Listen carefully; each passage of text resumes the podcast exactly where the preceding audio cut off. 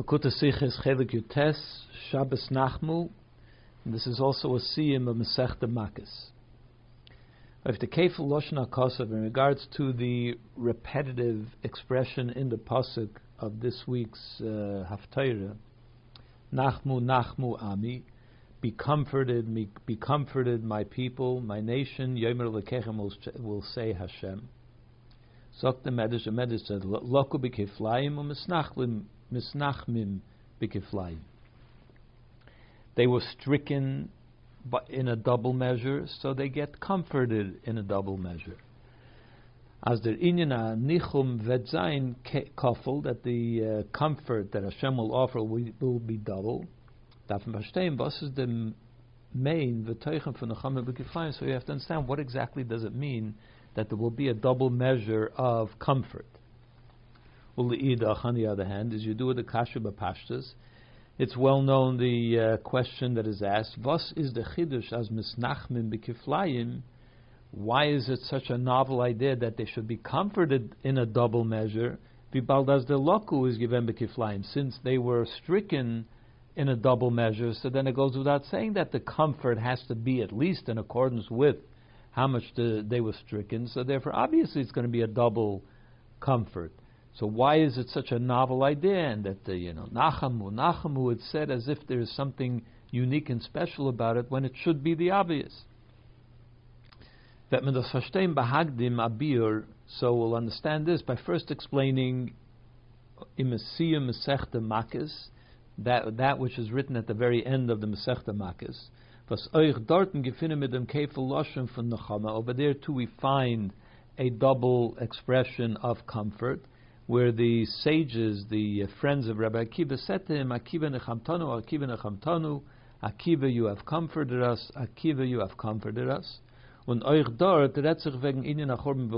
there too, it's the discussion was about the destruction and the Golus. And of them, kum over there too, is the double expression of you comforted us. So we have to explain that. Valpia Yedua is in Yonuf and.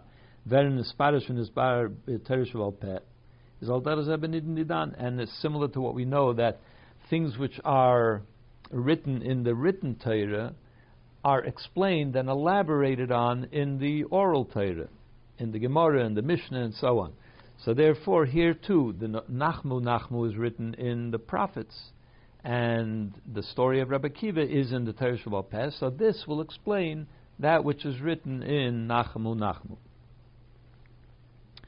Base. B'siyah Masechta Makkos zog the Gemara. At the end of Masechta Makkos, the Gemara tells us, Ukvar Rabbi Gamliel v'Rabbi Yeshua Kiva ma'alchem aderech. And it happened that these four sages, Rabbi Gamliel, Rabbi Kiva, Rabbi Lozav v'Nazari, Rabbi Yeshua, and Rabbi Kiva were walking on the road. V'shamu koil They were approaching Rome, and they heard the tumult, the the great sounds of the activities happening in Rome. They heard it from 120 miles, a mil, kilometers away. So the, such a great din and tumult that was coming from Rome. In other words, that there was really a lot of stuff going on there. It was a center of a metropolis and a center of uh, commerce and everything else. His chilu beichen, so they began to cry. Rabbi Kiva Masachik, Rabbi Kiva was laughing. Amru loy mipnei mata Masachik. So they said to him, Why are you laughing? Amalem, he said to them, V'atam mipnei atam beichen, Why are you crying? Amru loy, so they said to him, Alolu kushim, mishtachvim latzabim, makatim labez kechavim. These, let's call it pagans, that bow down to sticks and stones and they uh, burn incense to idol worship. Uh, Yoshim Betach, they sit in comfort, they are secure, they sit in security. Whereas us, the house in which Hashem rested His feet, meaning the Beis Hamikdash, is burnt in the fire. of V'loy nifke should we not cry? Amalehem, so he said to them, "Lekachani mesachik." That's the reason why I'm laughing.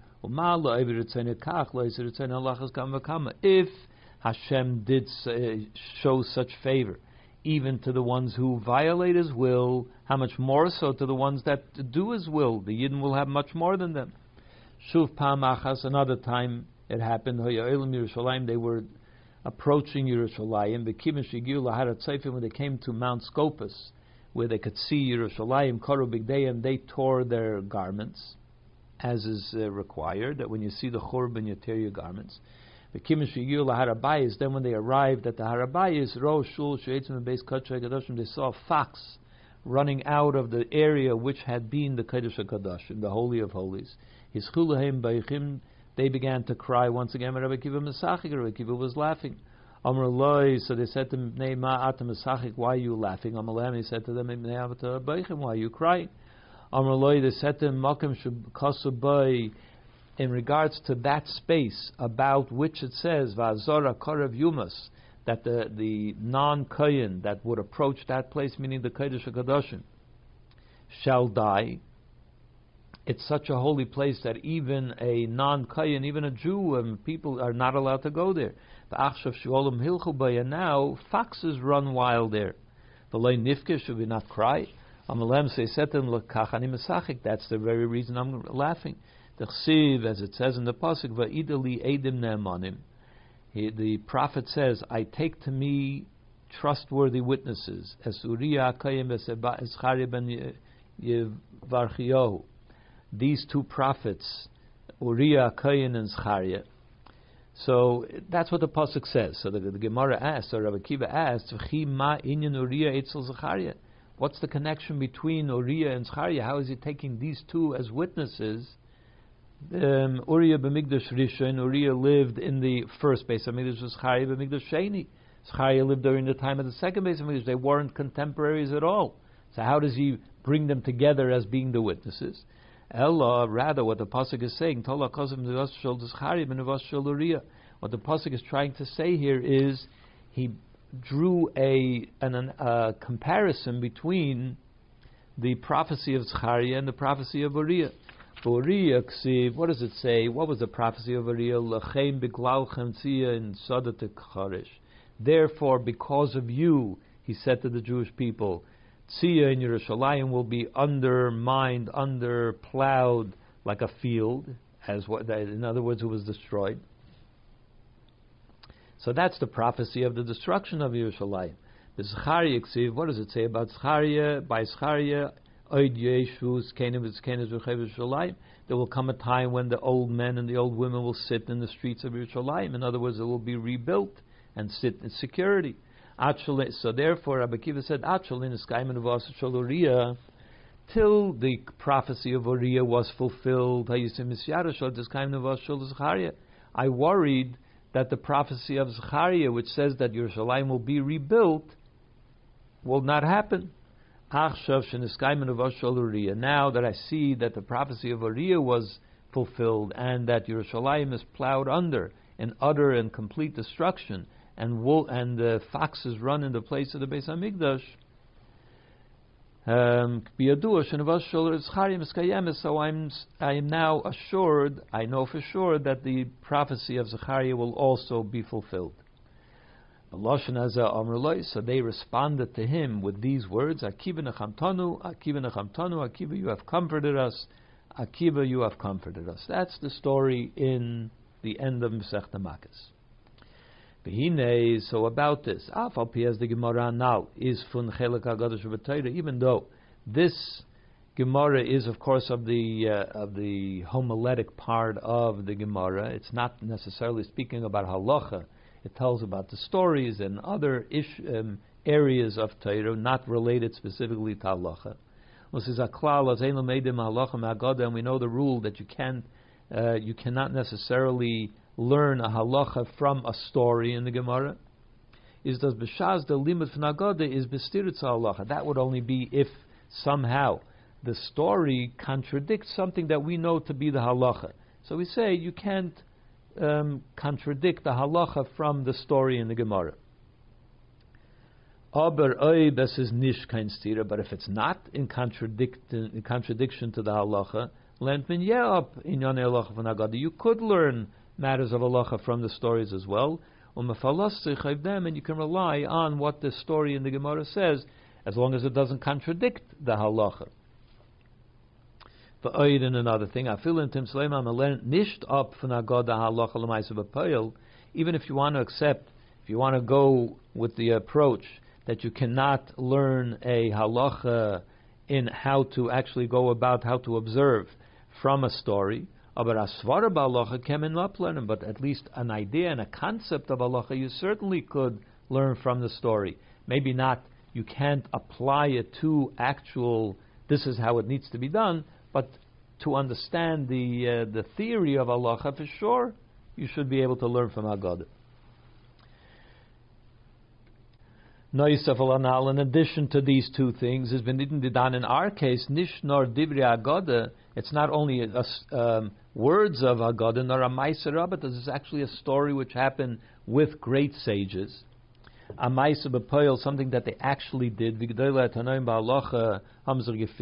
It tells of the the the observance of how they conducted themselves. These were the greatest sages of the Mishnah, Rabbi Kiva, Rabbi Gamliel, Rabbi Shua, Rabbi Lozav ben Azariah, und die Breise rechen toiseire nemen bekeul Rabbi Kiva, and the, the Breise actually takes the trouble to name the sages so that we know who they are. We know that they are reliable sources for halacha as well, including Rabbi Kiva, Vaskula ganz Teresh Valpez, Alibid Akiva, that we, it says that the whole Mishnah is all taught in the opinion of Rabbi Kiva all of his students, they taught the Mishnah in his opinion, according to his teachings.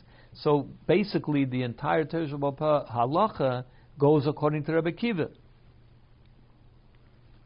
And this is a story about how he conducted himself.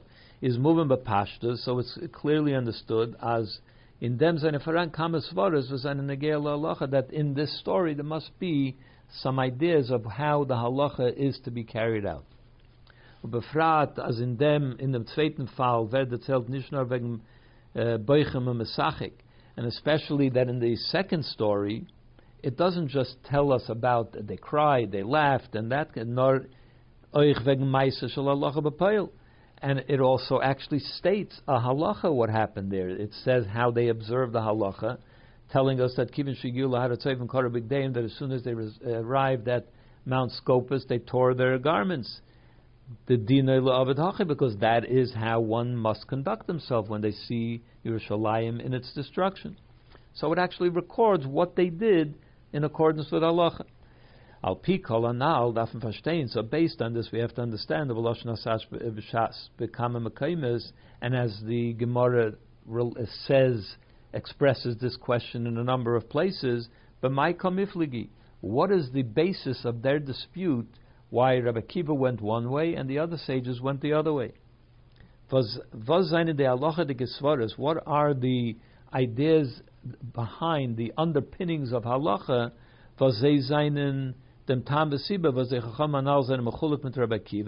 Which are the reasons why those sages were in dispute with Rabbi Kiva, and the dispute went from one extreme to the other.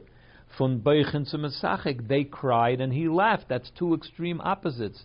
So why is it that they were crying and he was laughing? We have to understand what is their, what's the thinking behind the way they conducted themselves and the way Rabbi Kiva conducted himself. And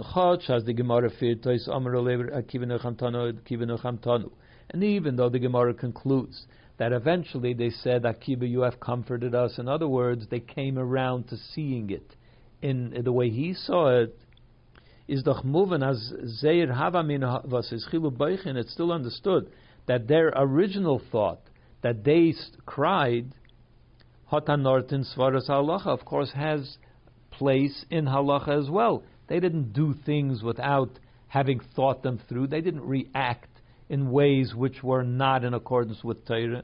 So therefore, if they at the beginning they cried, there must have been a reason why they cried. There must have been some thought process which brought them to that reaction.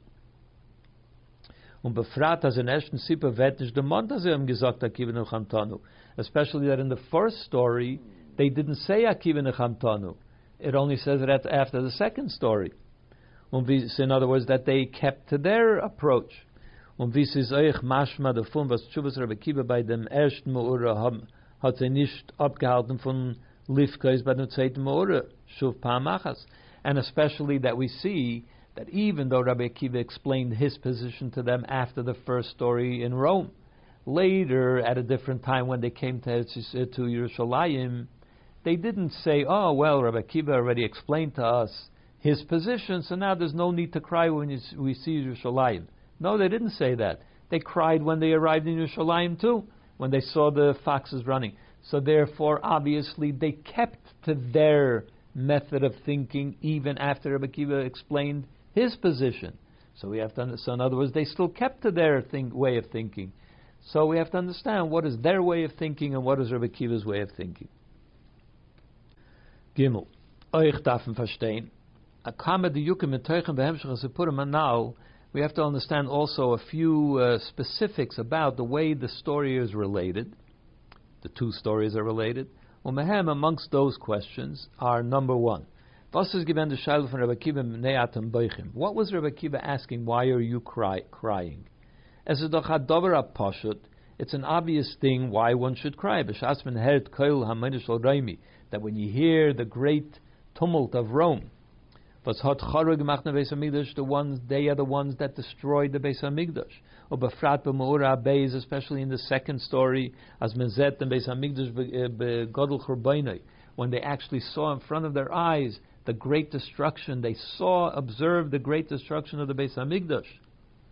Shul yaitz beis kadashim. They saw it in the in the in the fact that a fox was running around in the base the place of the Kacha Gadashim. Obviously, that should bring out a feeling of mourning and crying and so on. So why is he asking them, why are you crying? Another thing, Nochmer is nicht verstandig. Even more of a question. Das, was mir es wird erzählt in zweiten but this, that is told in the second story. That when they arrived at the Mount Scopus, they tore their garments is bepashtas vises mashma from stimus from hemshach haloshin. It's obvious from that story because it doesn't say anything other than what we're going to say now. So it must be that that's what happened. Azoich Rebbe Kiva does get under. Rebbe Kiva also tore his garments. Doesn't say Rebbe Kiva didn't tear his garments. Obviously he did too. Das heißt, euch Rebbe Kiva dabei getreuet which means that Rebbe Kiva himself also was mourning the destruction to the degree that he tore his garments. Is was frekte de noch So then why is he asking them, why are you crying? He himself just tore his garments. Number three, that we have to understand the pasuk v'hazara karav yumas, the pasuk that he quoted, or that they quoted, that anyone that is not a stranger, which means a non-kayan that gets close to doing the avodah in the Beis Hamikdash shall die. Ret nicht wegen der Knisse von Hazar Kodesh that is not describing that if somebody who is a non Kayan Gadol goes into the Kodesh Gadashim, he will die. That's not what that pasuk is talking about at all. Nor Azar was It's talking about a non Kayan that does work, that does service in the Beis Hamikdash. Wie bald as the Tanoim am gewollt madge sein dem Knisse in Kodesh and since their point was to emphasize that one is not allowed to even enter into the place of the Kodesh HaKadoshim. Never mind do, do a, service there, not even to step foot in there.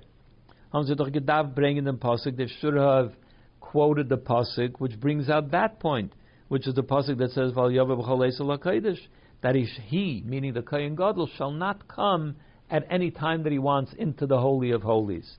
That's what the Pasuk says. Mefurish, where that pasuk clearly states as afila kohen gadol that even the high priest tarnished arayne kedush gadoshim b'chol is not allowed to enter the kedush gadoshim all year except for on Yom Kippur. So that should have been the pasuk that they quoted. A fourth thing that we have to understand. What is Rabbi Kiva saying? What does he have in mind when he says,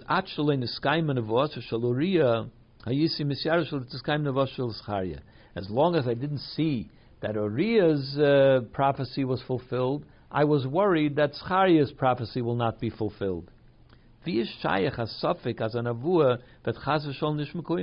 How could Rabbi Kiva say? What does it mean? he had doubts whether the prophecy of a prophet of Hashem would be fulfilled? Rabbi Kiva had doubts?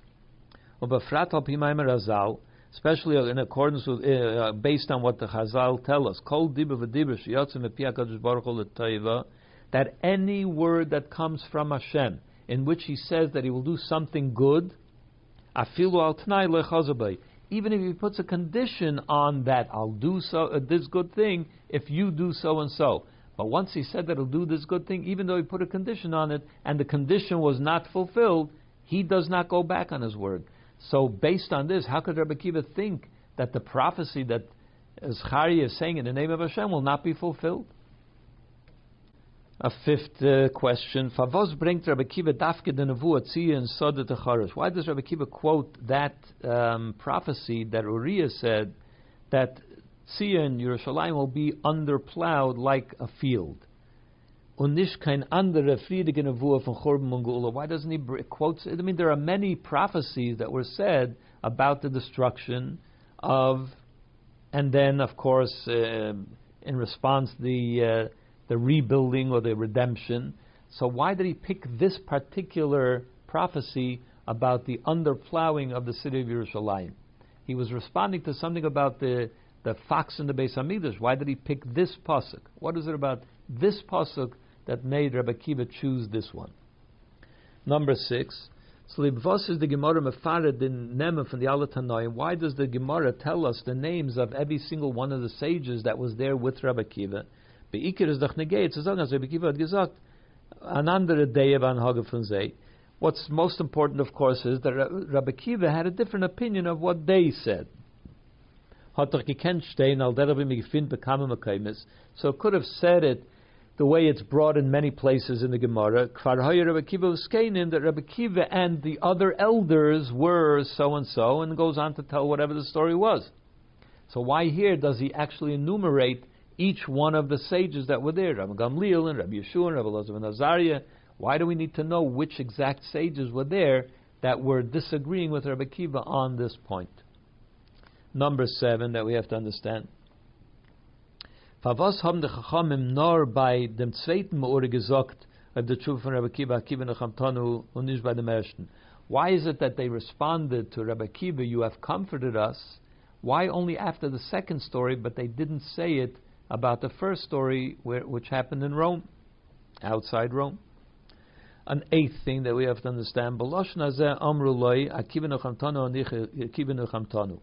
Gemara says in these very words, they responded to Rabbi Kiva, Rabbi Kiva, you have comforted us, Rabbi Kiva, you have comforted us.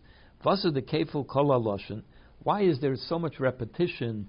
Twice you comforted us. Und die Bavorinish amru, and that the Gemara emphasizes these are the words that they use. Why does the Gemara have to say something like that? Could have simply said, uh, they said to Rabbi Kiva, you have comforted us, you have comforted us. The Maharsha Zoktev them, the Maharsha responds to these two questions, the sixth, seventh, and eighth question, about why they responded only by the second one and not by the first one, and why they repeated it. That kiflu advarim, kaflu advarim, they repeated the words, "You have comforted us, you have comforted us" twice. Al shem shnei hamaisim shezachar. Um, it goes on both those stories. It's meant to go back. You comforted us in the first instance you comforted us in the second instance. Der teretz for the but this answer also needs to be explained. Because the Shnei Amaisim These two, two stories didn't happen the same day or the same week. They happened very far from each other. To travel from Rome to Yerushalayim is a very big distance, and it didn't, doesn't take a short time. So those were stories that did not happen immediately after each other. The erste Meister ist gewinnt Shoim Halchem Bederech zukundig zu Reimi. The first story happened when they were traveling to uh, approaching Rome. Und the zweite Shuv Kishoyo Elim Yishlaim, the second story happened another time when they were going to Yerushalayim. So wie werden sie zusammengenommen bechad Machse in demselben Entfer? So how could the Maharsha say that by in one answer they said Akiva Nechamtanu, referring back to a story that could have happened months earlier? Dalit. Perhaps we can simply answer it this way. as in beide von Gamliel Rabbi ben Rabbi echad, and Rabbi Kiva hasheni. In both of these stories, we see the position of the three sages on the one hand, and the position of Rabbi Kiva on the other hand. Gamliel, Rabbi Azariah, Rabbi, haben in jedem Ure shabazeh. The three sages, they saw in these terrible events the negative aspect of it. That's what they saw. When Rabbi Kiva hat euch in Zeh gesehen, Tachlis v'teichen But Rabbi Kiva also saw there is a positive side to it. There's a silver lining to this event. He was able to see that. When Rabbi Kiva gate Bazelushitasei, and that Rabbi Kiva goes in his famous dictum, goes according to his famous dictum, as quoted elsewhere in the Gemara, a person should always be accustomed to saying, Kol da Avid Rahman Latab Avid. Whatever Hashem does, He does for the good. That was what Rabbi Kiva said, and that's how he used to conduct himself. So therefore, he also lived in that way. He always saw the, that there was a positive side to everything that was happening. As the Gemara tells the story there, that that's what he actually did. The story that the Gemara tells, a well-known story. Rabbi Kiva was traveling uh, with a donkey and a um, rooster and a candle as he would travel, and he came to a city and he wanted to sleep over in, a, in a, an inn somewhere, but nobody would let him into the house. Nobody would accept him. So he had to sleep outside the city limits. And in the middle of the night, the uh, lion came and uh, killed his donkey, and then another animal came and killed his rooster. And then uh, the wind blew out his candle, so he remained in the dark outside the city. And each time he said, Whatever Hashem does, he does for the best. It turned out that the, that city was attacked by murderers that night, and because he was outside the city, not sleeping there, and because they didn't see him, or they didn't hear his donkey braying, or they didn't hear the rooster crowing, so they were unaware of him, and therefore he was spared, he was saved from being killed. So he saw how all of these things were done for the good, for his own safety. So therefore, unlike them, was the Gemara bring Why the Gemara brings both of these stories in one long, you know, as a continuation to each other, even though they happened at different times. Although they happen at different times and in different places, but the reason is, das is nicht nur der Fahr, weil mit derselben It's not just that they happen to happen by, to the same four sages. That's not the only reason, nor,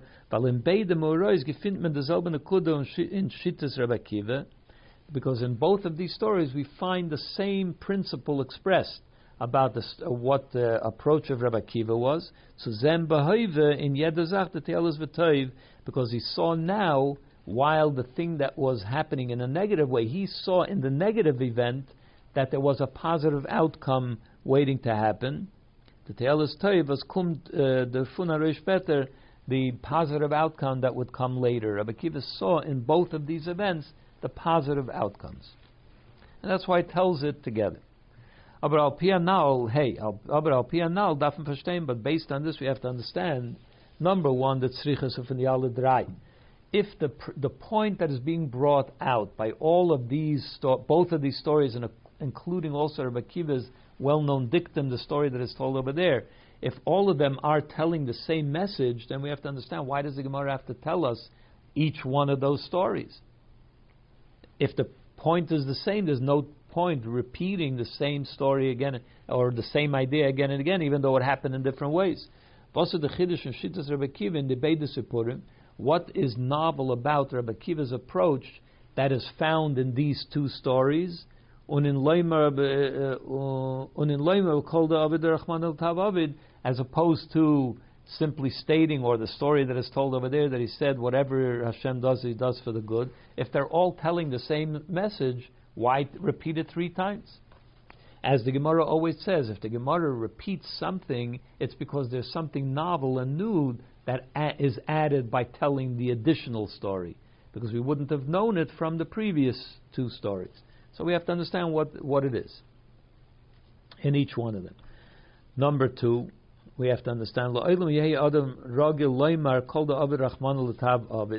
a person should always, Rabbi Kiva would say, that anything that a person uh, a person should always be accustomed to saying whatever Hashem does, He does for the good, is a klal in welchem This is a rule which we don't find that anybody disputes or disagrees with this approach with what Rabbi Kiva said. In fact, the Shulchan Aruch writes that as a psak halacha, as a final ruling. So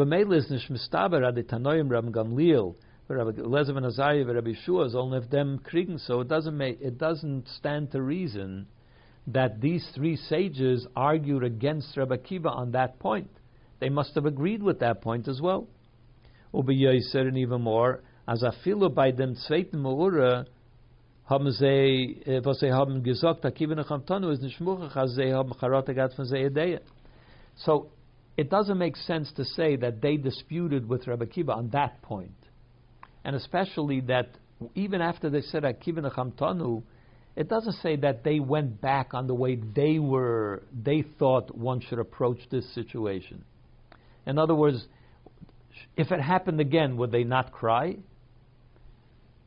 We see that they did cry, even though Rabbi Kiva uh, explained himself in the previous story.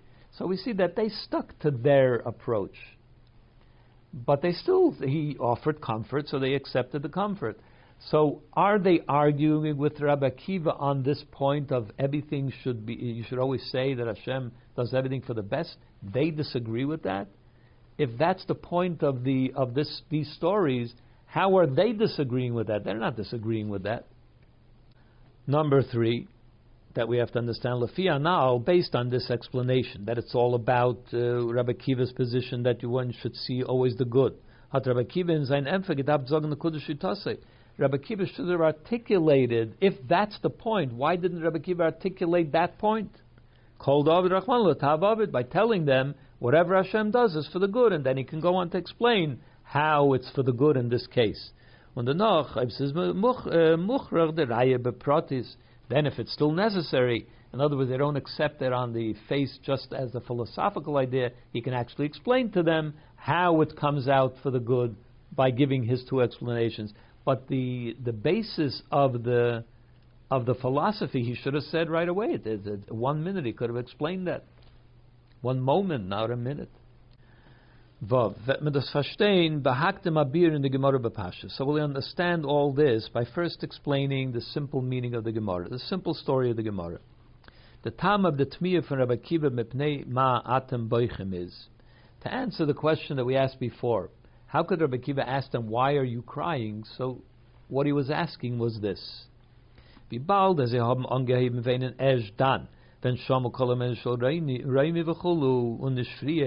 Since they began to cry when they heard the tumult coming from Rome. They didn't cry earlier. Now is when they started crying. Is the fun mochach. From this it's obvious, Hazaya Bechia is nicht to leave them etzem yedias reimi is betaikif. That they weren't crying just because Rome has such power and it's such a terrible situation, so they, they're in a constant state of crying because of that terrible thing. That was not what they were crying about. They knew about the Rome's position and its power before they set out on the road to Rome. Noch even more, the very fact that they were going to Rome, to Mevatels and Exedus of Yidden, the reason that they traveled to Rome was because they were imposing decrees on the Jewish people, and they went to convince them to remove those decrees. So they knew what the that the power that Rome wielded over Eretz Yisrael is machmas tekeb golus, and the, that is because of the intensity of the golus. That's why they had the power to the, to issue decrees, and they did issue terrible decrees, and they had to go and convince them otherwise. So they were well aware of the power of Rome. And the same also in the second story. They weren't crying because they came, they, they realized the churban, the destruction of Yerushalayim, of the base of the Beis Hamikdash. as the churban is mefurish as nor korabigdeim. In fact, when they were confronted with the Churban, when they came to Mount Scopus, what did they do? It doesn't say they started crying. They tore their garments. That's what they did, not cried. Noch frier. So therefore, no sibas is given. So what was the reason that they, were crying? Uh, what triggered their crying was when they saw the fox coming out of the base of the Kodesh Kodashim. Not the very fact that the the Beis Hamikdash is in a state of destruction. So that's why Rabbi Kiva asked them, Why are you crying? Is by Zay it's nischadish geworden. He was saying, what is it that happened now in both stories that this triggered that you should start crying? For them is that they this caused you to begin to cry. Zion. Zayir emphasis to Rabbi Kiva. So their response to Rabbi Kiva was Halalu Kushim. These pagans, Yoshvim Betach v'Hashke, they sit in comfort and security. Whereas we, the house where Hashem dwelled, is burnt in fire. Pirushay. What do they mean by that? The etzem zachvos malchus reimi is a matzah from Betach v'hashkeit. Just the fact that Rome is in such a state of power and security in Gashmi is the Gezachen, Weltsachen, in their material uh, things that they have, hat das teifes Macken That wasn't something that would have made them cry. They weren't. That wasn't something that they worried them to make them cry. Adarabba, to the contrary, Malchus is for betach. The fact that Rome is is the superpower and is in so is so secure, so powerful, is Gorlatayvis Yisrael. That was actually something that was for the benefit of the Yidden. Why? Because the Levanon falls to the mighty one. In other words, that if the Jews have to suffer a destruction, at the hands of whom should they suffer that destruction? At a two-bit country or to a powerful country? Of course, to a powerful, powerful country. But says, Since everything in when you talk about insulting, embarrassing someone, it all is in accordance with who is doing the insulting, who is being insulted. So if uh, if somebody, uh, a big, uh, an important personality says something to you that is insulting, so it's not so terrible. At least he spoke to me. It's it isn't as insulting as if uh, some a nobody insults an important person. So is the bush uh, a fil kleinerer than in a fil from Levanon Beis Hamikdash? So therefore, it's a much less of an insult when the Levanon, which means the Beis Hamikdash, that's a euphemism for the Beis Hamikdash, is dafke durch Hamalchus Adira, fell through a superpower. That was designed by Hashem that it should be a superpower that should be the ones to destroy the Beis Hamikdash. At least it's the superpower. It's not some two-bit country. And that's why they weren't concerned over the fact that that Rome was a superpower. That's not what drove them to crying. That's for the benefit of the Yidden. Which, of course, explains so well. They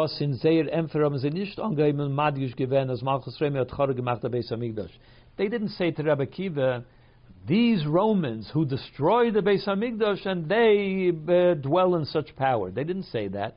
They said that these uh, Romans that worship idols, they sit in security while you know the Beis Hamikdash is destroyed. Und doch is uh, of Betakh Vahashgate, they didn't say that that the ones that destroyed the Beis Hamikdash are dwell in such power. Because they they wouldn't have said that because to the contrary, Yisrael. They recognized that the fact that they are the powerful people that was what Hashem wanted for the benefit of the Yidden that they should it should be the powerful ones that destroy the Beis Hamikdash. That eases the insult that happened as the Yidden felt in destruction. The Beis Hamikdash felt the destruction. So Yataina is given. What was their uh, the problem? Does was gefinzer? Why did they cry? Does was Reime gefinzer a matze from better vahashkeit in the Zeit was onu beis adem ragleinu uh, uh, beis ragleinu lekenu soruf ba'esh. Their problem was that now that the Beis Hamikdash is already destroyed, and yet they still dwell in power. Is a Chil Hashem Shemayim Noisav of Chil Hashem Yisrael that this is a terrible Chil Hashem, um, also a Chil of the Jew, the name of the Jewish people, of the honor of the Jewish people. Nochmer even more so. Bibald Roimiz ganze Teikiv is Norbech Deisol Mekayim Koim Venavavon Yipol. Since the whole point of the Romans having power was just so that they should be the one to be destroying the Beis Hamikdash in order to soften the blow. So then, why are they still powerful now? The Beis Hamikdash is already destroyed. They should fall into destruction too, into the disrepair. On uh, Betach v'Hashgate, and why are they still in comfort and security? when the Beis Hamikdash is from when the Beis Hamikdash is already burnt, it's already past now they should also spiral into failure.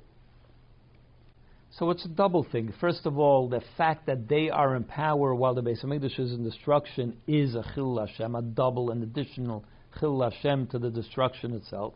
And also, why do they still have to be in power? Same also in regards to the second event. When they saw the fox coming out of the Kodesh Kodashim, they also saw in that a terrible desecration of Hashem's name and the desecration of the Jewish name. As a that a place about which it says that a stranger that approaches will die. As Cain id tor dort nicht afilu der er sich der Yid, a non-Kayin, is not allowed to even go close to that place. Bis afilu a Kayin Godel, the Kodesh Kadoshim von Yidden.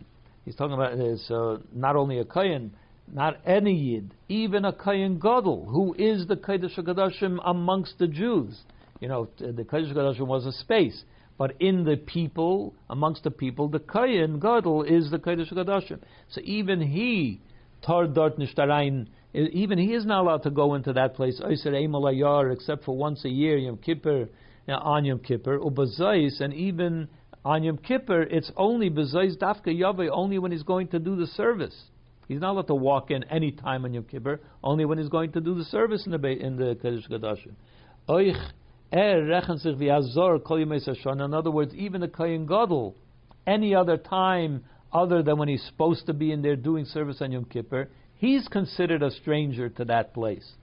And now foxes run wild there.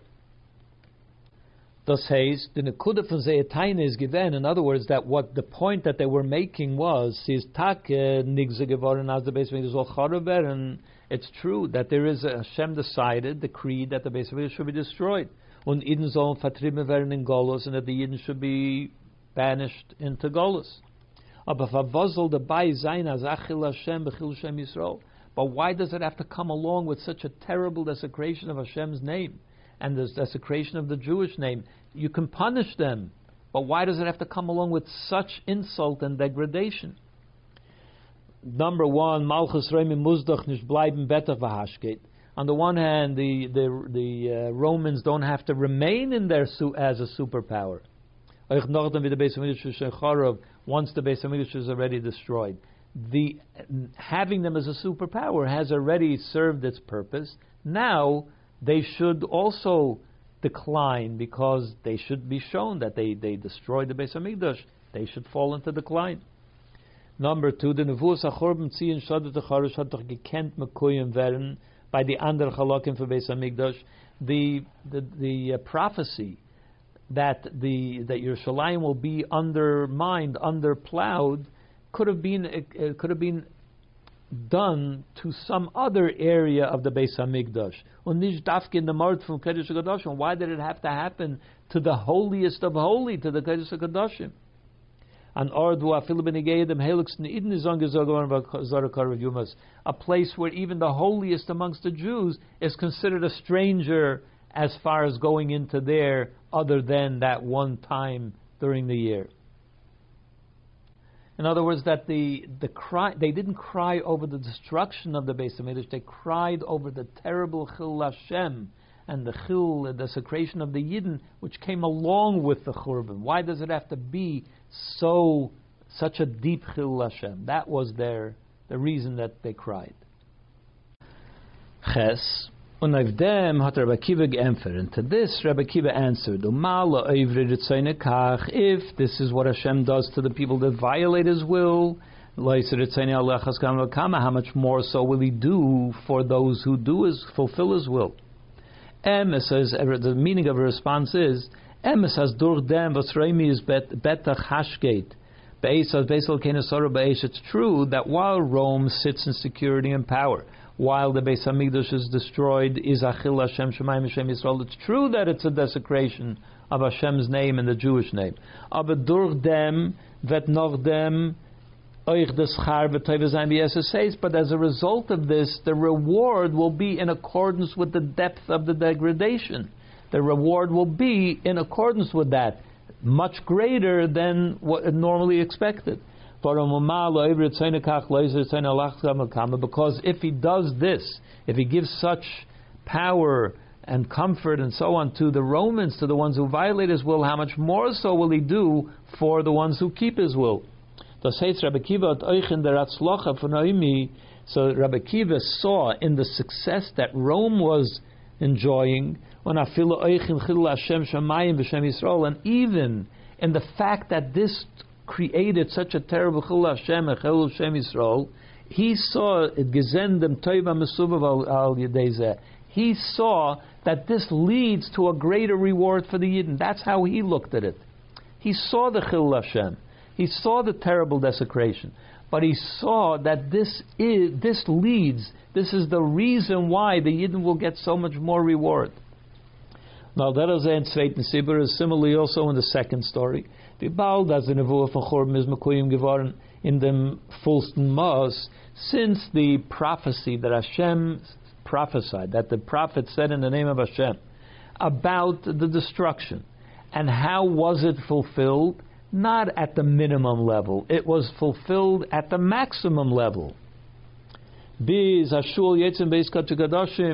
wasn't necessary for a fox to have to roam around in the base in the Kodesh Kodashim, but that happened too, so that the destruction was fulfilled to its absolute ultimate measure. Is does gufa that in itself is proof, as the Nevuah Hagaulah from Zechariah, that when the, Zechariah prophesied about the Geula, what will happen then, that Mekuyim Naila will also be fulfilled at the very highest possible way. Because the Geula can also come about in many ways, to some degree, or to a greater degree, or to an even greater degree. So if the Churban came out in its deepest way, then the Geula will come out in its highest way. Says by em nish given kein sofik has v'sholom ad the nevuah vet mekuyim It's not that Rabbi Akiva had any doubt that the prophecy of Zechariah would be fulfilled. Of course, he had no doubt about that. The suffix is nor given. The only question was, in akiyum, how will that prophecy play out? See, will it come out in its absolute highest way or not? As we find by a number of prophecies or uh, of that the Torah says that there could be different ways in which it come it it's, it is allowed to happen. Valderech by Soda as we find in the case of a, a, field that is plowed. And here the Rebbe is answering why he chose this pasuk to bring out the point. Why did he choose that pasuk of Tzion Soda to bring out the uh, the destruction. So here's the answer to that question: Why he chose the pasuk Tzion Sada Techarish? Because that brings out this point. In what way? Like in the case of a field that is plowed. The purpose of plowing a field is, of course, so that it should uh, give, it should produce uh, fruit, produce. So there are different ways in the produce that the produce could come forth, different prophecies that were said about that. There is what the Torah says you will gather in your uh, produce, normal yield, a normal yield. Nochmer, but then it could be more like it says by Yitzchok Meir Sha'arim, he, he reaped a hundred times what he expected. That's another level. It could be even more. Chitim kikloyas, that the size of, the, of each wheat will be like the size of a kidney. That is a much greater blessing. Noch could go even more. Sein nor which uh, what will come when Mashiach comes, the that the one plowing the field will meet the one reaping the field. In other words, he finished plowing one row. As he comes back on the other row, the guy is already reaping the the row that he plowed only a few minutes ago.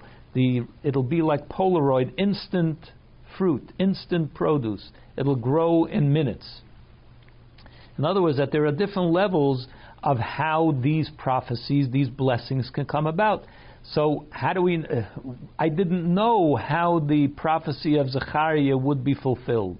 It could be on a basic level, it could be on a higher level, it could be the very highest level. So I see if the destruction came in the deepest level, so then the prop, the, uh, the Geula will come in the greatest level as well. Now I know how the prophecy of Zechariah will be fulfilled hat er durch dem Eufen Kiem von der Vuas HaChorben von Uriah. So that's why when, when Rabbi Kiva saw the way in which the prophecy of Uriah about the destruction happened, gesehen, as Euch de Kiem Anavu von der Geula wird sein bei Eufen Achin he saw that the prophecy of Zechariah about the redemption would also be in the very highest way possible. Al Pizeh is moving, so based on this we can understand Favasa bring dafke the nevuah tziyim sada the why he brings dafke this pasuk this prophecy, that Inyan von Charisha Tzade, um, und nicht des, is nicht auf Sade, because the purpose of under, uh, the reason why one plows a field is not in order to ruin the field. Nor, Adarabba, but to the contrary, Charisha is a hechrech, kedei the Sade l'shleimusa. The, you need, you have to have plowing in order that the, the the field should be able to give its yield. The Nosnar as the pasuk says, the earth will give its uh, yield. Und durch is noch tzmichike dabei, and it's only through the plowing that the the planting and the growing can then come as it should. Und was mehr the soda, and the more you plow the field, als besser is the zriya noch dem tzmiche. The better the planting, the sowing will be, and the better the reaping will be. Now that is Nenu, so therefore, it's similar to in our situation. The Churban Beis Hamikdash is bedung with He understood. Rabbi Kiva pointed out that the, the destruction of the Beis Hamikdash is similar to the plowing of a field. That it's only in accordance with how much of a plowing, how much of a destruction there is. In accordance with this comes also the yield, the blessing of the Geula on the river, and therefore, when Rabbi Kiva had as the churban, the chrisha, the greich, the atachlise, when Rabbi Kiva saw that the destruction, the plowing was to such a deep degree that it brought with it such a terrible chil Hashem and the chil Hashem Yisrael, more than was you would think that was necessary. Bis zum Makam that it affected even the place of the Kodesh Kodashim, is by em This in itself was to him the proof as euch die Geula tzmicha wird sein that the the Geula, the prophecy of Zechariah, would also be at the highest way, in the highest way possible. Not just some mid-level Geula, but it'll be just like the destruction was in the deepest way. The Geula will be in the highest way. Tes, al the deis in the machlekes from Rakiva mit andere tanoim. Based on this, we can explain why they disagreed on this point. What were they disagreeing about?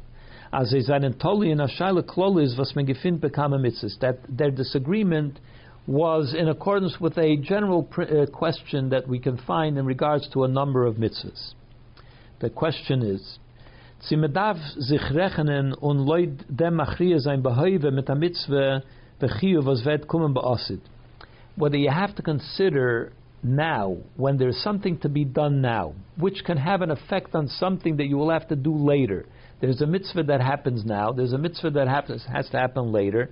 And what you do now will have an effect on what will happen later. So how do you make your decision? For instance, al as an example.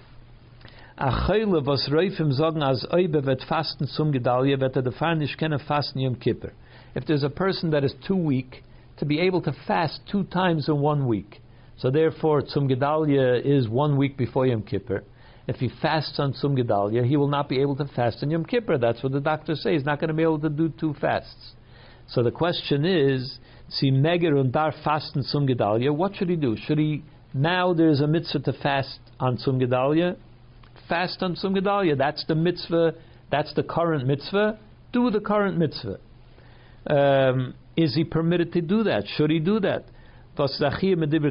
Fasting now on Tzum Gedalia is only a, a, prophet from the prophets. It's mentioned in the prophets, but it's not in the Torah Tzum Gedalia.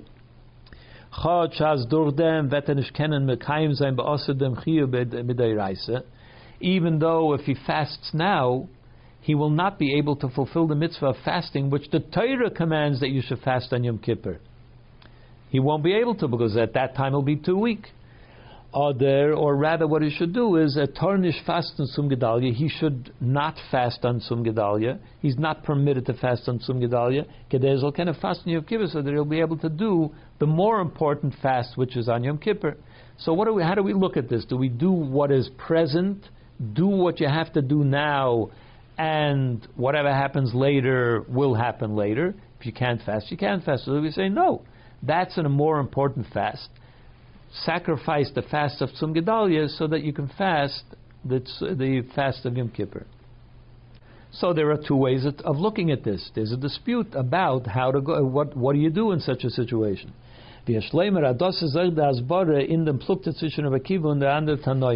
And perhaps this is also the explanation of the difference of opinion in this matter between Rabbi Kiva and the other sages. In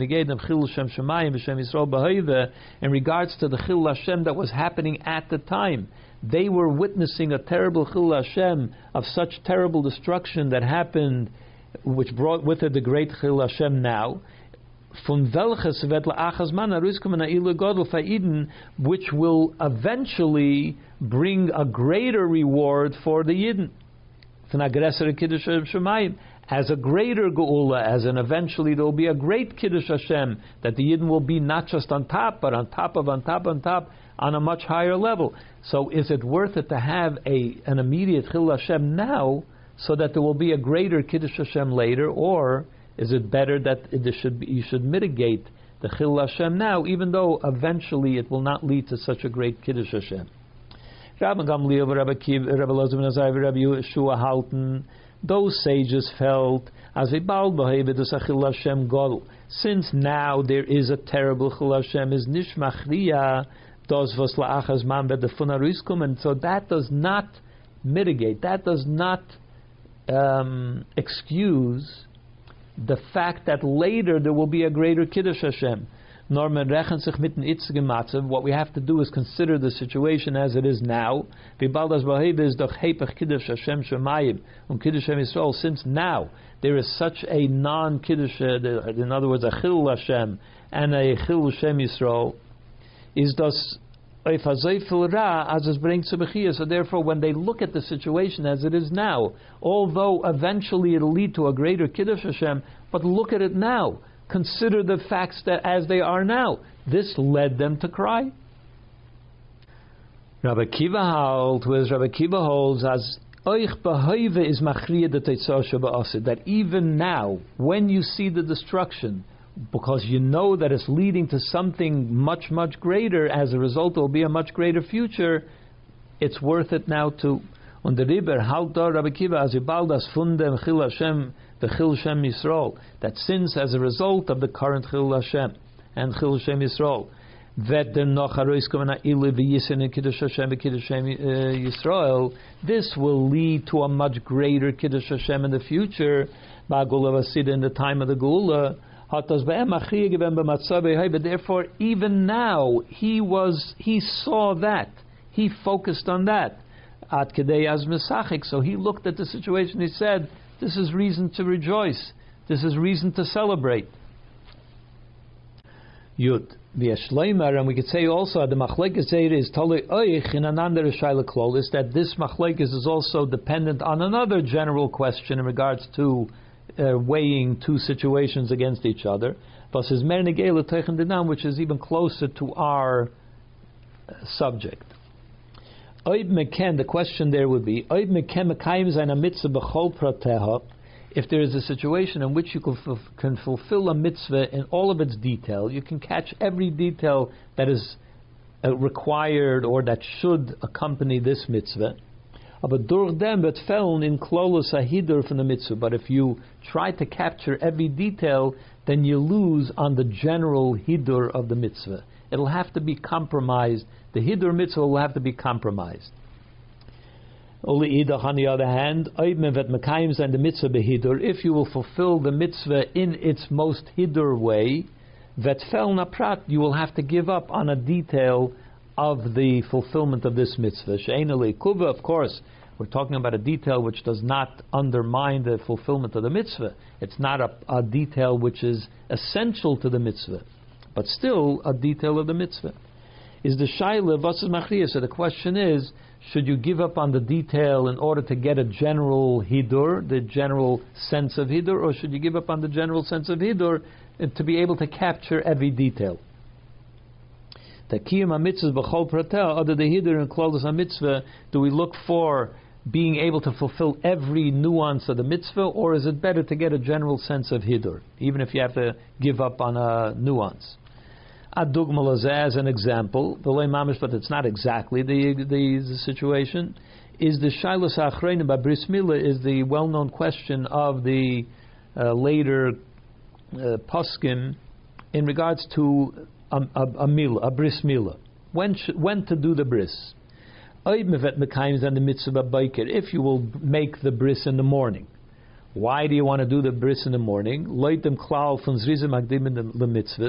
Because this brings in the detail of people that are on top of things. They immediately jump on the first opportunity to do the mitzvah. You can do the bris in the morning. You should immediately do the bris. This way, you capture every detail. Also, the detail of you do it as soon as you can. But if you do that, you're not going to be able to get a crowd to the to the bris. The crowd is running off to work, so they're not going to come early in the morning to your bris. If you make it late in the afternoon, everybody when everybody comes home from work in the summer, when you can still do a bris in the in the uh, late afternoon, then you'll have a big crowd. There is a certain hidur mitzvah in having a big crowd at the bris. Hadras melech. That's the beauty of the beautifies the king and his mitzvahs. Leider wird ablegen bris auf a in Tag, but if you delay the bris for a later time, as I said, wird in sein in von Zrizim you will miss the that detail of the mitzvah, which is that you should do it immediately. Ah, Aber far wird sein, wird sein the but through this you'll be able to fulfill the hidur mitzvah of there should be a nice crowd at the bris. Thus is machriya. What which one takes precedence? Should you do it in the morning, miss out on the crowd, or should you do it in the afternoon, miss out on the detail of doing it immediately? And there's a similar similar situations which come up in different uh, situations of mitzvahs.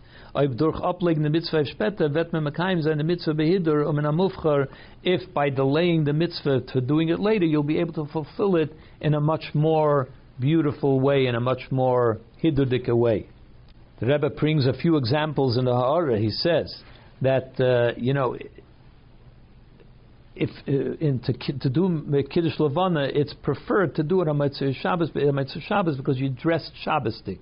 So in order to do the mitzvah when you're dressed for the occasion, but then you, you, have, you, can actually do it on Monday already. Monday is already a time when you can do it. Should you wait for Motzei Shabbos or should you do it as, as soon as you can? Or another example is you have a, uh, a lulav and an esrog which are of mid-level or not the most beautiful lulav and esrog, but you have it now. Or should you wait? Somebody's coming along later in the day with a beautiful lulav and esrog. You can wait until he comes and do it then with a much beautiful, more beautiful lulav and esrog. So therefore, in oich and dem is bashtana So in this too was the point of contention between Rabbi Kiva and the other sages. As Eden vel bakumas char fazeir sein eh, oiseret the fact that the Yidden will be rewarded for doing the mitzvahs, um is and that when the Geula comes, the Yidden will be honored and Hashem's name will be honored. That goes without saying. That's obvious. The shaila is the question is Malchus Reimi Sha'ivdim Avedizara Yeshvim Betach. The Romans which worship idols, they sit in security. But on the base Sarov and uh, whereas the base of English is destroyed. On shul in the base Kodesh Kodashim and that the fox runs wild in the base uh, Kodesh Kodashim Makashe Kasabay Vazar Yumas and that the place where uh, even a Kohen Gadol was not allowed to go uh, or would die if he went.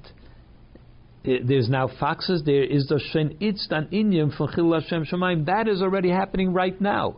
That's a Chil Hashem that is happening right now. A Chesaron and Etzem Inyam from Kiddush Shem Shemayim. There is a terrible lack in Kiddush Shem Shemayim.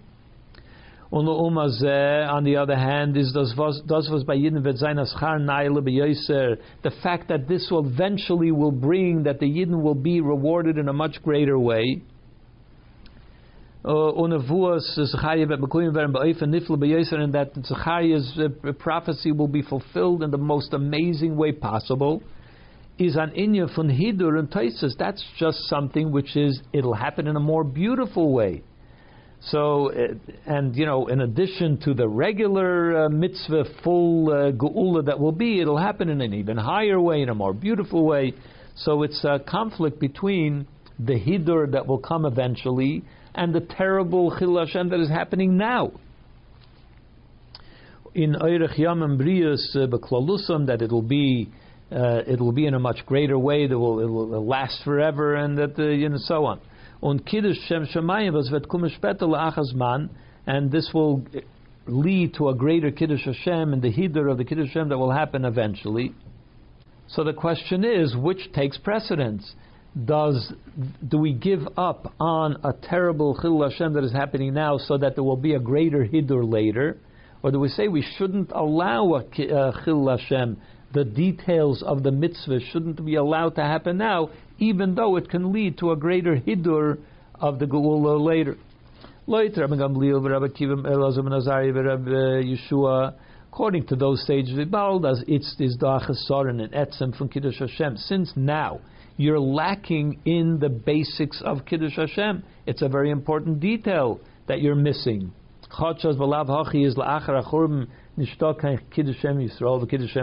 Even though, in any case, the situation of the Churban doesn't bring out a Kiddush Hashem and Kiddush Shem Yisrael. The Churban itself is a terrible uh, situation. In but it doesn't have to be into the depth in which it happened. It doesn't have to be a fox running in the Kodesh HaKadoshim. It doesn't have to be that the Romans have power even after the Beis Hamikdash was destroyed is nish negeya v'shpeta v'tariskum So therefore, it's not. It doesn't matter that this will eventually lead to a greater hidur v'yisaf and kiddush Hashem and an even um, a greater, an elevated level of kiddush Hashem. And therefore, they said. We don't want to give up on the details of a mitzvah in order to gain a greater hidur later on. Abashit, as Rabbi Kiva is, and that's why they started crying of a shittas Rabbi Kiva's, Rabbi Kiva's approach was as the hidur is in Klolos mitzvah is machria, that the fact that it will lead to a more beautified mitzvah in the future, it, that's, it takes precedence. That should outweigh lagabi aprat in the mitzvah over missing a detail in the mitzvah right now.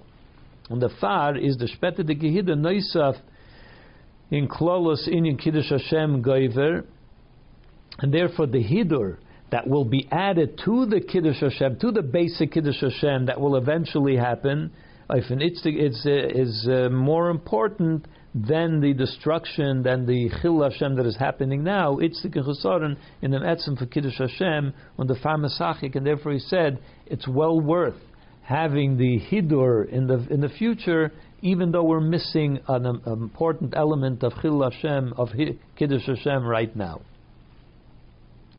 Yudalef. Das is Beklolis. That is speaking about this issue in general terms. Beprotius, speaking more and specifically, is da in the chiddush in the.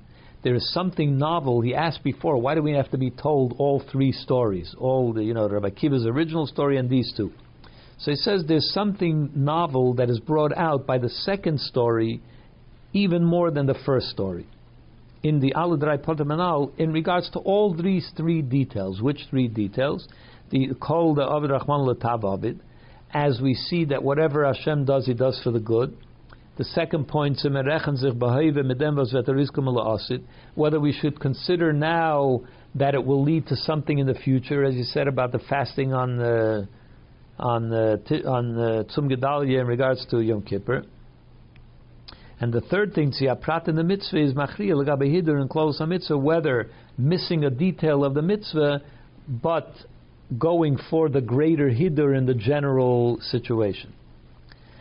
Well, in all these three things, we see something novel in the second story over the first story. Tosas Rabbi Kiva Zok called Avid Rahman Latab Avid is the Pirush. When Rabbi Kiva says that whatever Hashem does, He does for the good, what does that mean? As Behoive is the Sarah. What's happening right now is a bad situation, is a painful situation. Nor the mechuvim from them is latoiv, but the reason that we're being subjected to this bad situation is because it will lead to something positive in the future. Das von der Dogma, was the Gemara bringt bei Rabbi Kiva as we see from the story of Rabbi Kiva himself.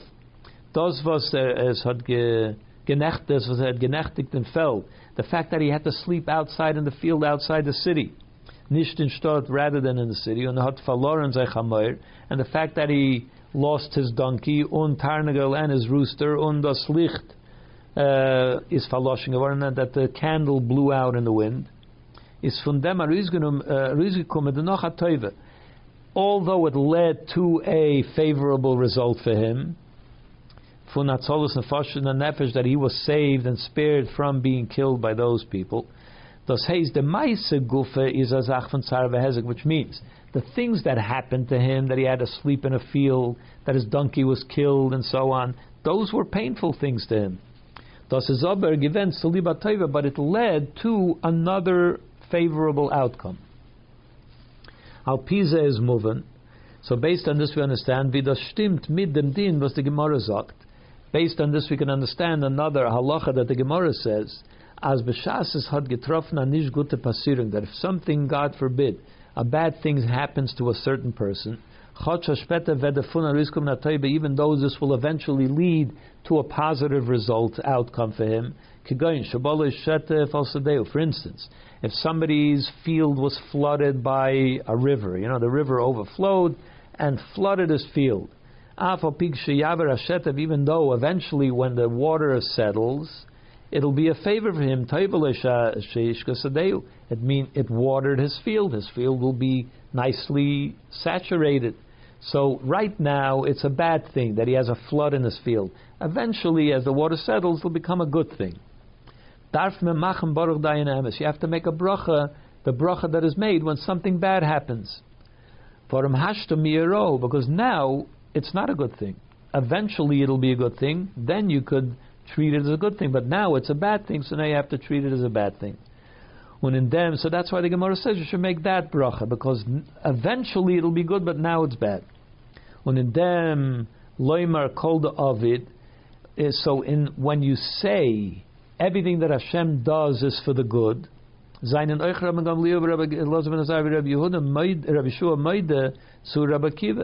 They also agree that even when the bad thing is happening, you should say that Hashem does it for the good, and eventually it will lead to something good. But for now, you, they saw it as something bad.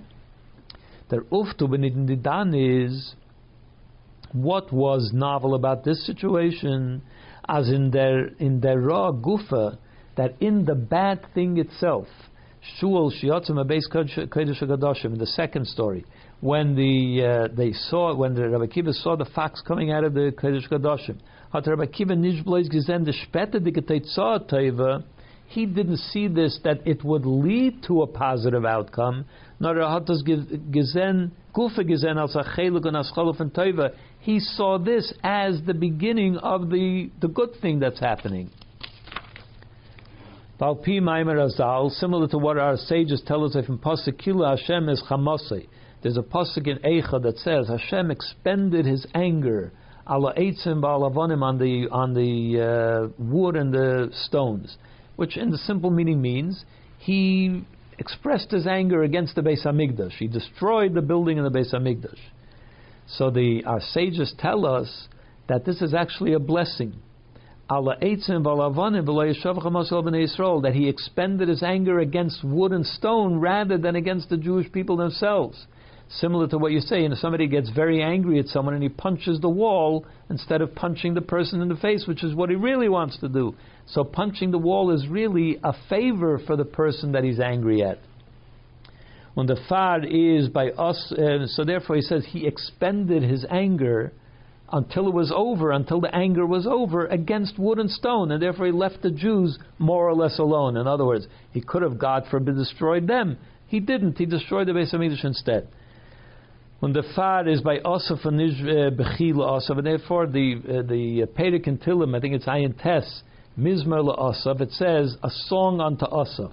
It doesn't say a mourning, a mournful tune unto Asaf. What does he talk about there? He talks about the destruction of the Beis Hamikdash. So why is he singing about it? Nor Mizmala Asaf.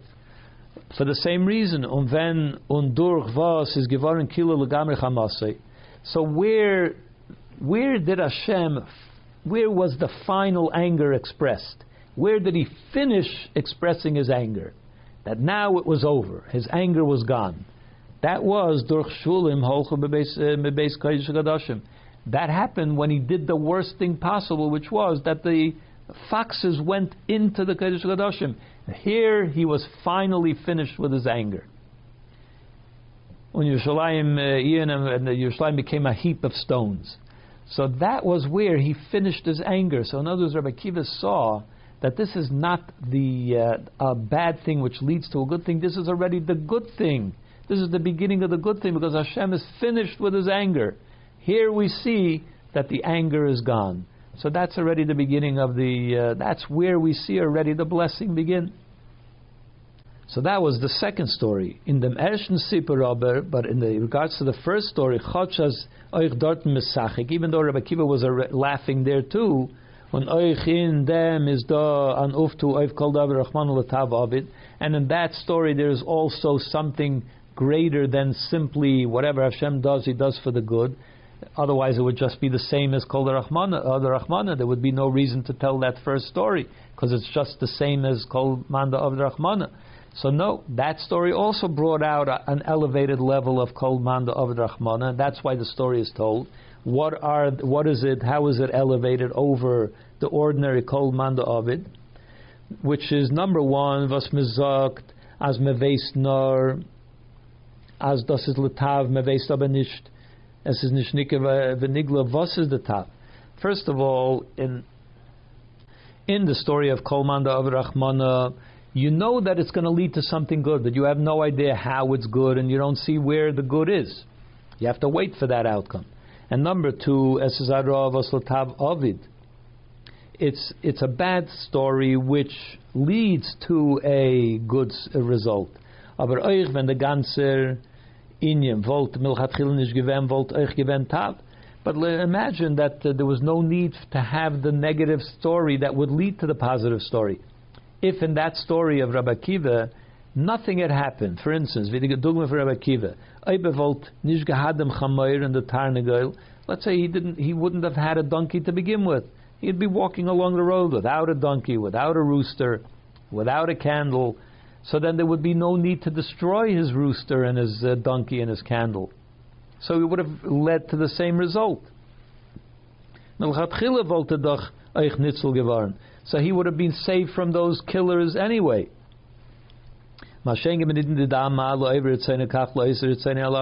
So yes, so therefore, there's two things about that story. One is you don't see what the result will be. Maybe later you'll know what the what the good is. In addition to that, we could have done without the whole drama. He could have just been walking without any of those things, and it would lead to the same result that he was saved from the uh, from the killers. But in the second story, uh, sorry, the first story that is told in Makkos, where when he saw what the Rome in its power, and he said that if Hashem does this for the, those who violate, certainly for those who keep His will.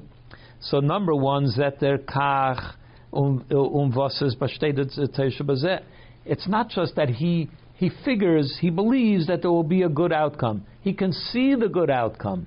He already sees that if Hashem is doing this for them, how much more is he going to do for us? He already knows the good outcome. And number two, as kum in them mervi belav That if there hadn't been Roman power, so then we wouldn't be able, there would be no, if he does it for Rome, he'll certainly do it for the Yidden. There wouldn't be that he'll certainly do it for the Yidden because he doesn't do it for them, he doesn't do it for us. So by doing it for them, we gain from it also. We gain from the fact that our enemy is in power. So there is a, a novel, two novel ideas which come out from the story, the first story of Makkos, over the story with Rabbi Kiva and his donkey and so on, that story. But das is aber nicht in an Eufen fun das Gufe is a chelef and ascholef in the Teva. But over there, the the fact that Rome is in power is not yet the beginning of the the reward for the Yidden. It will lead to a reward for the Yidden, but he doesn't see it yet as the beginning of that reward. Whereas in the second story, the uh, the fact that it Hashem already expended His anger in the worst way possible, that is already the beginning of the relief. That already leads to the relief. The relief has begun. The geula has begun, so to speak. So we see already why there is a need to tell the three stories in regards to the question of Kol Manda Avid Rachmana. Each story brings out a higher level in Kol Manda Avid Rachmana. Yud Gimel. Und das ist the Tam, was, no, we're up to Yud Beis. Al derech zeh in the andere zwei Shailas. And the same also you need in the in regards to the other two questions that he said. Loit hasbara as the tetzah shebe osid is machriya dem oifen pa'ulas hamitzah shebehave. In regards to the question of that the eventual results take precedence over what is happening now, Azoy as as the hider v'chlolus ha-mitzvah is machriya legav dem prat ha-mitzvah atzma. Also in regards to the question of if the general hider of the mitzvah will compromise one of the details of the mitzvah, which takes precedence, is doch der tam der by bechlal, and uh, as Rabbi Kiva saw, Rabbi Kiva saw it as the hider takes precedence, and what will happen eventually takes precedence over what is happening now. So is the the tam der by bechlal val das is machriya and gaiver. Over there, what does it mean? There are two situations, two ways with two um, conflicting situations, and one is allowed to take precedence over the other. Thus haste in the Pa'ula Lagabi den Prat Shabah Mitzvah is the is a Taka It's true that right now you're going to be compromising what you're doing now. Let's say in the in the question of eating on uh, fasting on uh, on Tzum Gedalia, you're not going to be able to fast on Tzum Gedalia in order to be able to fast on Yom Kippur. And if you have to wait for a more beautified way of performing the mitzvah, you're going to give up on doing it now. Nor the Asid, but because there is a greater quality in that will be realized, that will be able to be accomplished in the future, when the Hid Bachlal is Gaiver Machiyah de and the fact that you'll be able to do a more beautiful mitzvah in general, overpowers the fact that you'll be able to do it immediately. Fasazai is does machlal in the Eshta Sipur, which is generally what happened in the first story. That there was a terrible Chil Hashem happening now, but we ignore that in order that there should be a greater Kiddush Hashem in the future. But in our case, in the when it comes to the second story, das is das Ladas Rabbi Kiva Begedem Achriya. So here, it's not just that you have two conflicting situations, we have to allow one to take precedence over the other. Nor in the nor the Rather, what it is is when Rabbi Kiva looks at the situation, he doesn't see a conflicting situation. He looks at the situation as it is now, and he sees the result that will happen in the future. Das haste as the hide von Kiddush Shem Shemayim Shem Yisrael, was vetariskum that the greater way in which Hashem's name will be sanctified and the Yidden's name will be sanctified in the future as a result of having sunk to the lowest level now, it'll go to the highest level later.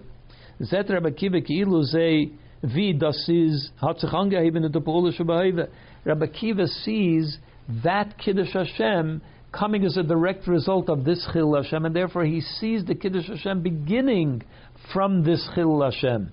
It is a direct result from it. It starts from the depth of the Chil Hashem, is what gives, allows for the eventual Kiddush Hashem.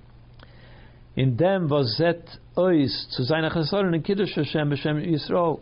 In the fact that he, what seems now to be a terrible uh, Chil Hashem, he sees it as the precursor to the great Kiddush Hashem that will happen in the future. Not that it's a conflict, you have to give up one for the other. He sees only what it's leading to in the second story. Yud Gimel. Und das ist der Tam, was Dafke in der zweite Meise haben sie gesagt, Akiva Nechamtanu, Akiva Nechamtanu. And that's the reason that when did they express Akiva, you have comforted us, only in this, after the second story, Onishin the Erste, not in the first story. Why? The Chiddush in, in Pirush Inyan was Shul Yetzim Beis Chiddush HaKadoshim, Rabbi Akiva, Oiv Dishar Tanoim, the novel idea that Rabbi Kiva brought out from that second story, from the fox coming out of the Kodesh Kodashim, which uh, so he ex- expressed his opinion and how it overrides the opinion of the other Tanoim. Was his chiluhem beichem is in zwei Sachen that they cried as a result of it, and Rabbi Kiva's reaction, which was that he laughed, is in two ways. It overpowers their approach in two ways. Loizu avzu, and the two ways are starts from a smaller uh, chiddush and goes to a higher chiddush. Ledaitem haben in dem gesehen inyan von They saw a negative thing happening. Which brings them to cry. Das Rabbi Kiva is as medaf darf man gucken auf dem Inyan Taiv. Rabbi Kiva said, no, not only do we have to look at it as a positive thing, Kiddushim Shemayim B'Shem Yisrael B'Tachas HaShlemos, that this is what will allow that the Kiddushim Shemayim in the future of the Yidden and Hashem will be in its ultimate state. But it's even more than that. As the Ilu v'Tayelus Ba'Geula is nish v'Azach was verde greich durch hat zweite nish Zach. He saw it not that now we're suffering and then unrelated or whatever, it leads to an eventual positive result, which is a different positive result than the negative result that happened here.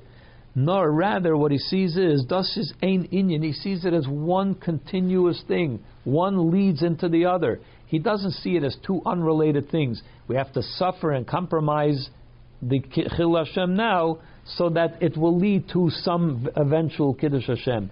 He sees it as one coming from the other. He sees them to, the two as linked as one continu- continuum. See in Sada Techarish, yeah. Der Churban Gufa had the fun Chadishas. He saw it as the destruction is not to be seen as destruction. It's just like plowing a field. Uh, Nobody looks at plowing a field as a destructive act. They see it only as the necessary uprooting the field in order to be able to plant and uh, therefore have good uh, growth. So he saw that the uh, Tzion Sadat Charish, the the fox coming out of the uh, out of the, Kodesh Kodashim, as what allows for the greater Kiddush Hashem that will happen, the ultimate Kiddush Hashem that will happen when the Geula comes. Und is the Nechama Kefula, and that's what's called a double comfort. The Maile Vehidur Asid. First of all, it'll bring to a much more beautiful future. And number two, as the Ilu Nechama is done, the Pa'ula Shabbahiva, that it's not something that comes in the future, but that it comes from the present. It comes from the present. So even the, it's a beautiful future which starts now. That's the double comfort. Und the Hechech of them is and the uh, the chsiba idli edem namanim uh, esaria kayim v'zechaya ben yerachia toa kosa v'cholu. Where does he know that this is how it works? He knows it from the pasuk. The pasuk alein zog. The pasuk itself tells us that these are not two unrelated things. Nor does einen eins, but that really one and the same. Like for instance, uh, in a halachic uh, principle, we see when there is a, a pair of witnesses. Al pishnayim edim vert edus. We know that the Torah requires that there should be two witnesses, but the two witnesses make up the body of the witnesses which are necessary to establish the fact. So the two become one entity. So he sees this in the same way. The two prophecies of Zechariah and Uriah, they make up one body of a testimony, of a prophecy. Together, they bring out that prophecy of the great Geula, which the great future that will happen. It's from the prophecy of Uriah that there will be a terrible Siyan Sada Charish that leads to the great, glorious future that the Geula will be in the highest way possible also. Masha'in came by the Sipur, whereas when we talk about the first story, Rabbi Kiva Mesachek, where Rabbi, in the first story where he was laughing, to Libn Tab, he was laughing because if Hashem does this to those who violate His will, certainly that'll do it for the ones and how much more so will do it for the ones that fulfill his will, is thus nor uh, nor l'shittas Rabbi Kiva. That only works according to Rabbi Kiva. The andere Tanoim aber seine Zeyadea. They remain with their opinion. Um, Ubefratas in darf uplernen und sende Meile und Teuf von Zäune von der zweite Sach, Zäune. Especially that the two don't seem to be linked. The fact that the Romans are having a good time is not necessarily linked to the fact that the Yidden will have a better time.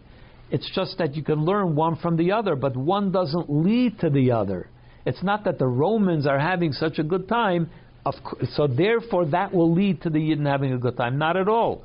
It's just the proof that it'll be better for the Yidden. Whereas by the Tzion Shadat Charish, it's because of the depth of the uh, of the Golus that it will lead to the greatest Geula. One leads to the other.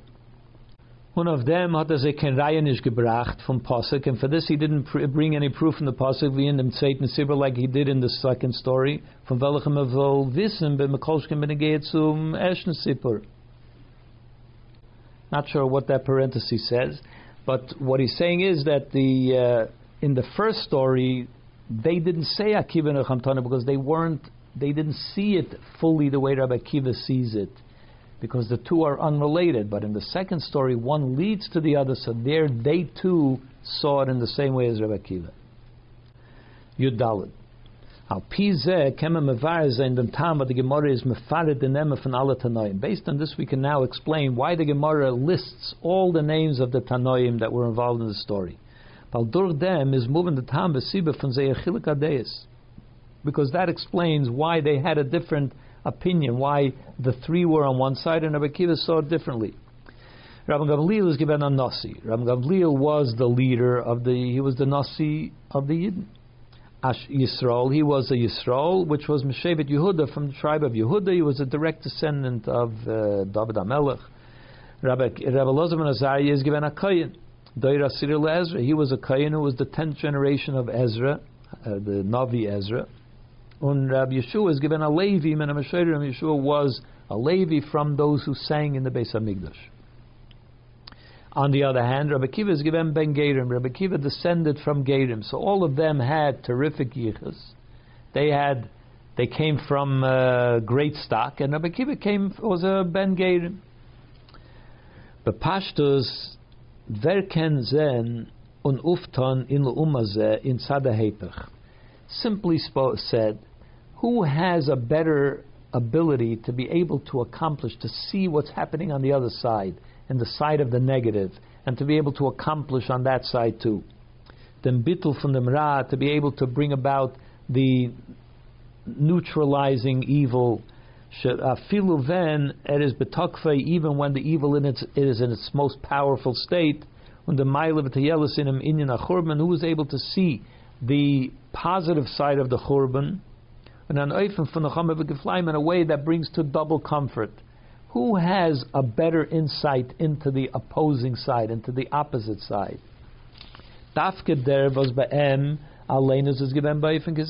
It's someone that himself lived on that side. He sees what can be done on the other side. Similar to what the Gemara says, as dafke it was specifically Ovadia the prophet, was uh, hat if Mapolis Edom. He was the one that was able to prophesize about the collapse of Edom, of the, the nation of Edom. Because he himself was a, a convert from Edom, behind the Damri as uh, this is based on what people say, there's an expression that says, Abba Nezel Bay Narga, that from the wood, from the tree itself, you make a handle to the hatchet in order to be able to chop down the tree. So the tree itself provides the means through which you're able to chop down trees. So it is Ovadia because it comes from Edom, therefore he was able to prophesize about the destruction of Edom. Same thing with Rabbi Kiva. He came from Gadim, he came from the other side, therefore he was able to see, have insight into what is the way to approach it. What do, what do we see? What can we do about that? Shenkin Ben Yisrael, whereas a somebody that comes from the Jewish nation itself, Saya Kain, Saya Levi, Saya Yisrael, whether he's a Kain or Levi Yisrael, Kendas Nizem Atzma, he doesn't see, he doesn't have that insight. By M is the Sachidish, by him it's something that has to be pointed out. It's something novel. It's something that Rabbi Kiva has to bring it to their attention.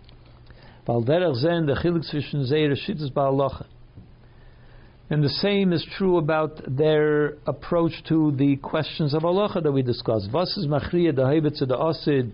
On the one hand, what is uh, what comes, uh, what's more dominant? What should be given precedence, the present or the future? And a prat in a mitzvah that hider and close a mitzvah, or in the same question of whether you should go for the fulfilling every detail in the mitzvah or try to get a more beautiful situation for the general performance of the mitzvah. We also see the difference between them. Dafke Rabbi Kiva was adem was is ben gerim. It's specifically Rabbi Kiva that, in addition to the fact that he was also a descendant of converts, he himself began to learn Torah only when he reached the age of 40. Is wenn er wohl if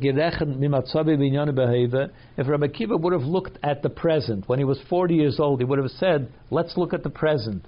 What am I now? What are my chances now? Rabbi Kiva. He never would have been able to become the Rabbi Kiva that he became. It was only because he was able to look into the future and to see what is the result of what he can do. Hat er gekent, uh, what, uh, was kann er kommen? That which could happen, what potential does he have? Und das beim and in fact it did actually happen. He did realize his potential. He looked at what could happen in the future and he made it happen.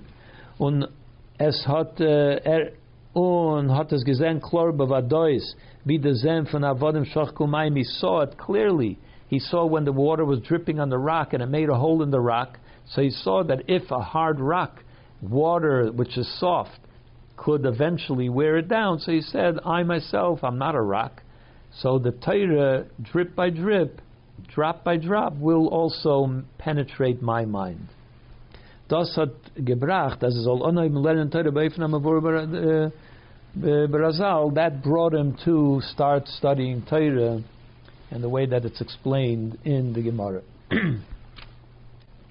so therefore, uh, we understand now why Rabbi Kiva looks at the future and he looks at the general uh, picture that we want a beautiful situation rather than let's deal with the with the present. The present would have overwhelmed him. He wouldn't have been able to deal to become who he was. And but they they came from uh, Yichus, so they looked at the present, and the present was good. Tezvav. Al Pize Yeshlema, based on this, we can also say, Ados is Euch de Asbarin, dem Yisra Meile von dem Nachame Bekiflayim. That this is also something in addition to that's what the Nacham Begiflaim Nachamu Nachamu Ami Oif Klolos Agolos Vachurb Minim Oif and Fun Loko Begiflaim. That when we talk about, he asked before the question that you know what what would you expect other than a double comfort if the Golos was they were stricken doubly, so then of course the, the comfort should be double. So he says no, but now we can understand how the Nechama is more than just a response to the, being struck doubly. The them was noisav them magolus. What does it mean that they were stricken doubly?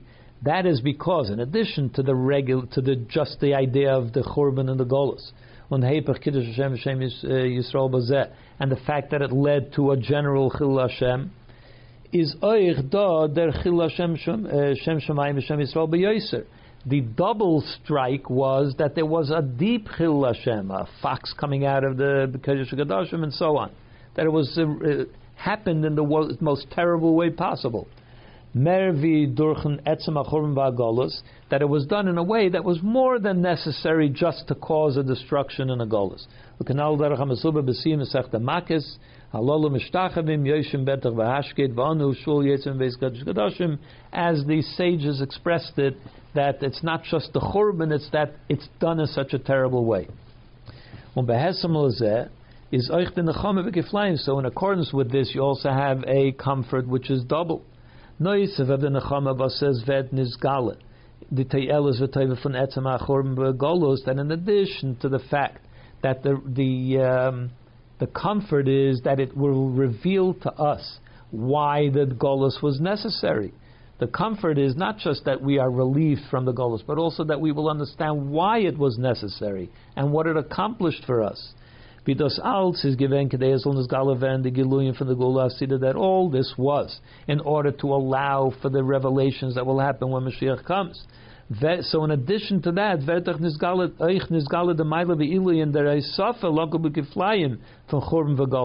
In addition to that, we will also be, be, able to understand why it was necessary that it should be a double um, strike, that it should be done in the most terrible way possible und das Gufe in Neufen von der And that understanding why the double strike will also be understood in such a way that it will be understood as a double comfort and as we understand it to its ultimate. Das heißt, nicht nur wird sich anhören und es kedai Not only will we, will be able to under, appreciate that it was worthwhile, that there should be such a great goal, such a deep goal, because it leads to the ultimate beauty of the future. Norman Heret as the Taiva Umaila in the Isafa Bechor Megalus Gufa is them Zokman on them Zokman Ait Hashem Ki Anaftabi. But what that we see, so we will also see that what was the how Hashem did us a favor by making it into the deepest golos possible. And that's why we say, that's why it says until him, Hashem ki be, I thank you Hashem because you punished me. The question is, what do you mean that you thank Hashem because He punished you? You could say you thank Hashem although He punished you, but no. The the thing is, we when we will realize that the punishment was what led to the great and beautiful and glorious geula that we have, so then we will thank Him for having done it in the most worst possible way possible, because that's what leads to the most beautiful result. Based on this, we can also say that Emerson Aminian on Achama Parshasenu, this uh, which is alluded to in our Parsha Birazal Zogn, as our sages tell us, and Rashi brings Sarab, Rashi also quotes it, the negates some Onzog, in regards to what it says in the Parsha Eschanan, it's when you will give, uh, well, you will have children and you will become, you will become uh, settled in the land. So the word v'neshantem, Rashi says, is aremez lahem. This was an, uh, a hint to the Yidden sheyiglu ches meiz v'nun. That they will go into Golus at Neshantem, they will remain in Eretz Yisrael only the gematria v'neshantem is 852 years. Keminya v'neshantem as the, the numerical value of v'neshantem. In the end, what did he do? In the end, Hashem sent us into Golis at the end of 850 years, not 852 years. He sent us into Golis two years before we reached the number of Anishantem. Because what does it say after Anishantem? You will become accustomed to living in the land and then you will learn bad ways and you will be destroyed. So because he didn't want us to get to the point of ki that we have to, need to be destroyed, therefore he took us in, took us out of Eretz Yisrael and sent us in the Golos two years before we got to there. The Zeo Shenema Vayishked Asa Imenu Shemar that Hashem was he was diligent about sending us into Golos. What does that mean? Diligent about sending us into Golos? That he watched carefully and he he brought the Golos two years earlier so that we wouldn't get to the point of no return in in which of it and God could have happened. So says Nishna the Mailav from Golos Gufa. In other words, in other words, not only is there a value to the Golos itself because it leads to the Geula, via firtois as das wird bringen Mikasha Mishamas Hashem Elakecha as the pasuk in our parsha says, that when you go into Golas, then from far away you will be searching for Hashem. When you go into Golas, you'll be searching for Hashem. Umatzasa, and you will find Him. You will search for Him with all your heart. V'shafta Hashem and this will lead you to return to Hashem. So there is a certain value in the Golas itself because it causes a yearning from the Yidden to Hashem. But in addition to that, in kedimus hagolus, but that there is even a value in going into golus even early than we should, than we needed to. As the kedimus mevatel the mevidavedun that the going early the uh, neutralized the destruction, God forbid, of the yidden. So that's the double comfort that we find in the parsha itself, in addition to what we find in the Haftarah. Und durch Maaseinu Vaveda, Seinu Veshach Zman and through our Aveda during the Golos, that Mezeicha Zayin Begili Mamish, to Nachmu Nachmu, we will be able to realize in a revealed way the Nachmu Nachmu and Nachmer to Anoichi Anoichi Unachenchem, even to a higher level of Hashem Himself delivering the uh, comfort rather than the prophet giving the comfort, as is a Nachmu Nachmu. But it eventually leads to Anoichi Anoichi Hashem Himself giving the comfort, Bevias Mashiach Tzidkenu, with the arrival of Mashiach.